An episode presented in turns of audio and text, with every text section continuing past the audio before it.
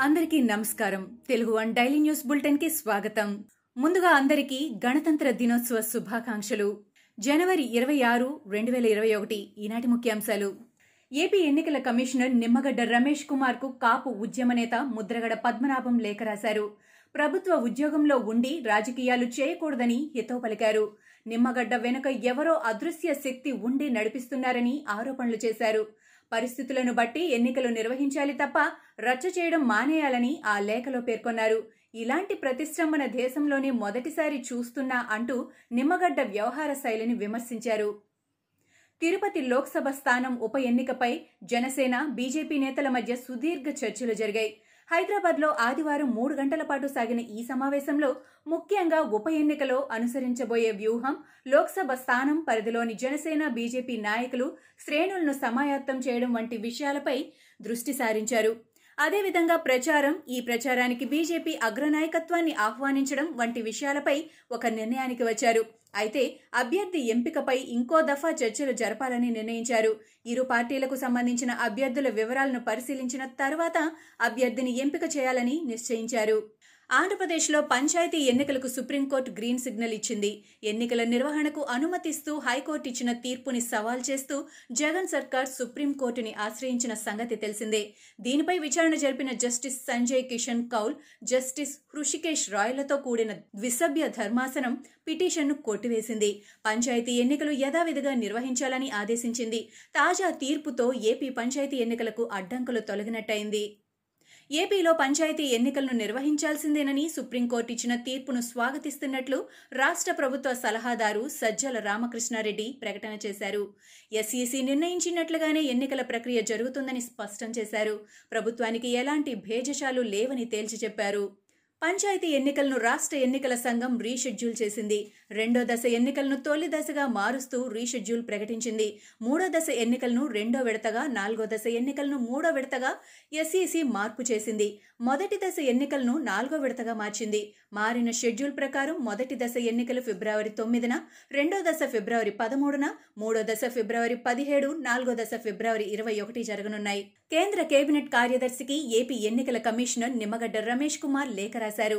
ఏపీలో స్థానిక సంస్థల ఎన్నికలు జరపాలని సుప్రీంకోర్టు చెప్పిందని అయితే కొన్ని ఉద్యోగ సంఘాలు సహకరించబోమని ప్రకటిస్తున్నాయని లేఖలో నిమ్మగడ్డ పేర్కొన్నారు. అందువల్ల కేంద్ర ప్రభుత్వ సిబ్బందిని కేటాయించాలని కోరారు. చివరి ప్రయత్నంగా మాత్రమే కేంద్ర ఉద్యోగులను వాడుకుంటామని నిమ్మగడ్డ తెలిపారు. సమాజంలో కవులు కళాకారులు మౌనంగా ఉండటం క్యాన్సర్ కంటే ప్రమాదకరం అంటూ టీఆర్ఎస్ ఎమ్మెల్యే రసమయ్య బాలకిషన్ ఆసక్తికర వ్యాఖ్యలు చేశారు.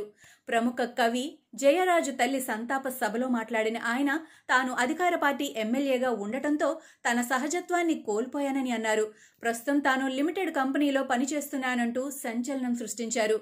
తాను ఏమీ మాట్లాడలేని పరిస్థితిలో ఉండటంతో చాలా మందికి దూరమయ్యానని అన్నారు. ఎమ్మెల్యే రసమయ్య వ్యాఖ్యలు రాజకీయ వర్గాల్లో చర్చనీయాంశమయ్యాయి. నల్గొండలో జంట హత్యలు కలకలం సృష్టిస్తున్నాయి. రామ్నగర్లో ఇద్దరు గుర్తు తెలియని వ్యక్తులను బండరాళ్ళతో కొట్టి చంపేశారు దుండగులు. స్థానికులు ఇచ్చిన సమాచారంతో ఘటనా స్థలానికి చేరుకున్న నల్గొండ టూ టౌన్ పోలీసులు విచారణ చేపట్టారు. ఘటనా స్థలంలో మద్యం బాటిళ్ళు స్వాధీనం చేసుకున్నారు. మృతులు ఇతర రాష్ట్రానికి చెందిన వారిగా అనుమానం వ్యక్తం చేస్తున్న పోలీసులు కేసు నమోదు చేసి దర్యాప్తు చేపట్టారు. తెలంగాణలో గత ఇరవై నాలుగు గంటల్లో కొత్తగా నూట నలభై ఎనిమిది కరోనా కేసులు నమోదయ్యాయి. గత ఇరవై నాలుగు గంటల్లో కరోనాతో ఒకరు ప్రాణాలు కోల్పోగా అదే సమయంలో మూడు వందల రెండు మంది కోలుకున్నారు. ప్రస్తుతం తెలంగాణలో మూడు వేల రెండు వందల ముప్పై నాలుగు యాక్టివ్ కేసులున్నాయి. భారత్లో గత ఇరవై నాలుగు గంటల్లో పదమూడు వేల రెండు వందల మూడు మందికి కరోనా నిర్ధారణ అయింది.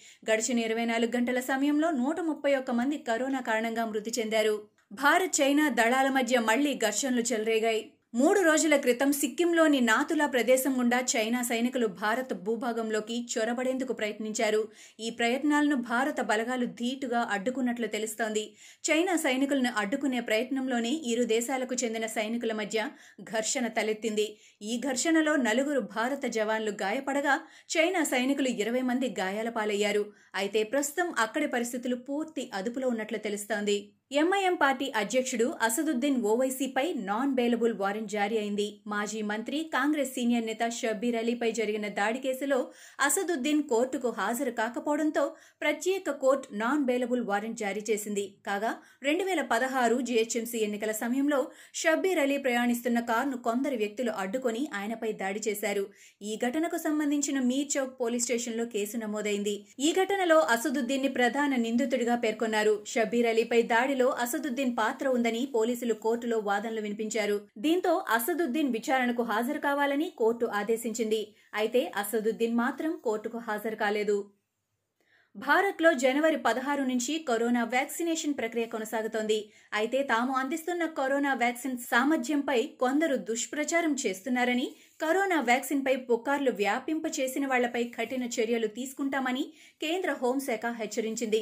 తప్పుడు సమాచారాన్ని వ్యాప్తి చేస్తున్న వారిపై ఓ కన్నేసి ఉంచాలని రాష్ట్రాలకు స్పష్టం చేసింది. నష్టం కలిగించేలా కథనాలు ప్రచారం చేస్తూ దుష్ప్రచారంతో పాలు పంచుకుంటున్న వారిని గుర్తించాలని కేంద్ర హోంశాఖ కార్యదర్శి అజయ్ భల్లా అన్ని రాష్ట్రాల కేంద్రపాలిత ప్రాంతాల సీఎస్లకు లేఖ రాశారు.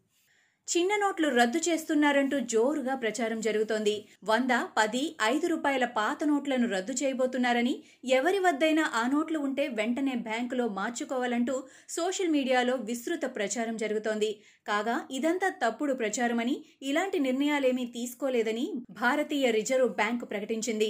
సమీప భవిష్యత్తులో నోట్ల రద్దు లాంటి ఆలోచనలేమీ లేవని ప్రభుత్వం నుంచి కానీ ఆర్బీఐ నుంచి స్పష్టమైన ఆదేశాలు రాకుండా ఏదీ నమ్మవద్దని కోరింది. ఇవి ఈనాటి ముఖ్యాంశాలు. మరికొన్ని ముఖ్యాంశాలతో మళ్ళీ రేపు కలుద్దాం. ఈ షోని క్రమం తప్పకుండా వినాలనుకుంటే మీరు ఈ షో వింటున్న ప్లాట్ఫామ్లో కానీ లేదా Google podcast Apple podcast Gaana మరియు ఏ ఇతర పాడ్కాస్ట్ యాప్లోనైనా సెర్చ్ చేసి సబ్స్క్రైబ్ అవ్వండి. కొత్త ఎపిసోడ్ వచ్చినప్పుడు మీకు అప్డేట్ వస్తుంది. అంతవరకు సెలవు. నమస్కారం. మన భారతీయ సంస్కృతి సాంప్రదాయాలు చాలా గొప్పవి. ఈ సమాజాన్ని ఉద్దేశించి ఆనాడే మన కవులు ఎన్నో విషయాలు చెప్పడం జరిగింది. మరి ఆ విశేషాలన్నీ తెలుసుకోవాలనుకుంటే గరికిపాటి జ్ఞాననిధి అనే కార్యక్రమం తప్పక వినాలి. మరి ఈ కార్యక్రమం ఎలా వినాలనుకుంటున్నారా? యాపిల్ పాడ్కాస్ట్లో కానీ గూగుల్ పాడ్కాస్ట్లో కానీ లేదా స్పాటిఫైలో కానీ సబ్స్క్రైబ్ చేసి నోటిఫికేషన్ ఆన్ చేసుకుంటే నెక్స్ట్ ఎపిసోడ్ రిలీజ్ అయ్యేటప్పుడు మీకు అప్డేట్ వస్తుంది. ప్రతి మంగళవారం మరియు గురువారం తప్పక వినండి. గరికిపాటి జ్ఞాననిధి. నేను మీ మాధవ్. నమస్తే.